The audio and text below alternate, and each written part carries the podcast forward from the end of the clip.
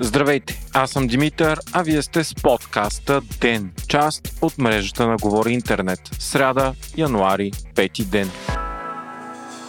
Вчера вътрешният министр Бойко Рашков бе разпитван два часа от прокуратурата като свидетел по казуса с източването на пари от строежа на магистрала Хемус. Прокуратурата го привика след като Рашков бе обявил пред медиите, че му е ясно къде са отивали откраднатите пари. След разпита държавното обвинение разпространи съобщение, в което обяви, че Рашков не е говорил с конкретика и имена. Самият вътрешен министр пък каза пред журналисти, че за него няма никакво съмнение, че 30-40% от 80 милиона лева отделени за лот 5 на Хемус не са използвани за строежа на магистралата, а са отивали в ГЕРБ. Той е казал на разпитващия прокурор, че няма никакво доверие на прокуратурата и ако каже конкретни имена и факти, тази информация ще отиде към бившия премьер Бойко Борисов. По-късно в интервю пред TV+, Рашков посъвета служителите на ДАНС да разпитат Борисов по разследването за снимките с пари и килчета в нощното му шкафче. Гер пък обявиха, че ще съдят Рашков за клевета. Междувременно, министърът на регионалното развитие Гроздан Караджов обяви, че за да продължи строителството на магистрала Хемус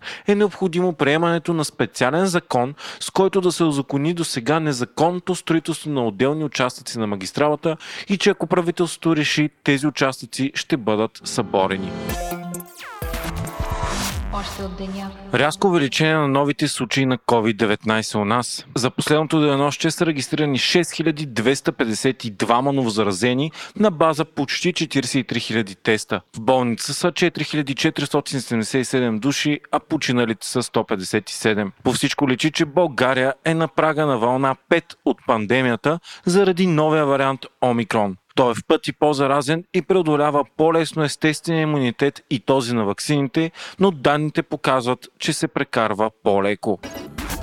Правителството назначи 9 нови областни управители, включително на някои от най-големите области, като Софийска, Пловдив, Бургас, Велико Търново и други. Четири от тях ще бъдат оглавени от представители на Демократична България, а останалите пет ще са за БСП. Пламен Георгиев ще бъде отзован като почетен посланник на България във Валенсия. Георгиев беше шеф на антикорупционната комисия до 2019 година, когато по време на скандала Апартамент Гейт стана ясно, че той е пропуснал да декларира 186 квадратни метра тераса на покрива на своя апартамент на три етажа в престижен софийски квартал. Тогава бившите управляващи бяха принудени да го махнат от поста, но го пенсионираха на мечтано място, въпреки че той нямаше добро владеене на испански. Това предизвика голямо обществено недоволство и дори протести на българската общност в Испания. По-късно Георгиев коментира пред нова телевизия, че освобождаването му от поста е реваншизъм и политическо уволнение.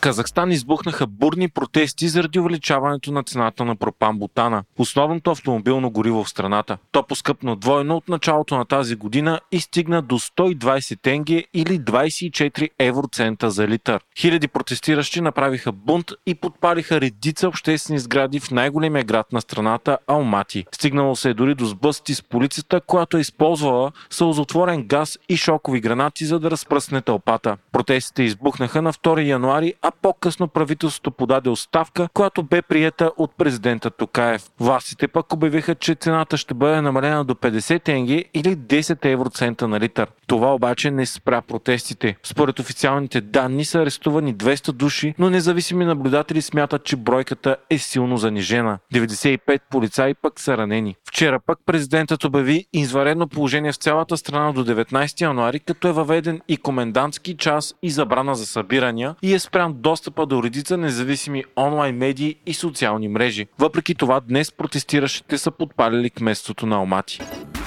Топлинният щит на телескопа Джеймс Уеб се разгърна успешно. Това се смяташе за най-рисковата и трудна процедура от над 300 автоматизирани такива, които телескопа трябва да мине за да заработи. Джеймс Уеб, разработван повече от 20 години и на стойност 10 милиарда долара, е най-трудната роботизирана космическа мисия, която човечеството някога е предприемало. Смята се за в пъти по-рискова и инженерно сложна от кацането на ровъра Perseverance на Марс, ако дори една от системите на телескопа не заработи, целият проект ще бъде изгубен, защото той е толкова далеч от Земята, че е невъзможно обслужване и ремонти от страна на астронавти, каквито множество имаше с Хъбъл. Топлинният щит е 5 слоен, изключително тънък и крехък и е толкова голям, че трябваше да бъде сгънат на оригами по време на изстрелването. Напълно разгърнат, т.е. размерите на тенис корт. Вие слушахте подкаста Ден, част от мрежата на Говори Интернет. Водещ бях аз, Димитър Панайотов, а аудиомонтажът направи Антон Верев.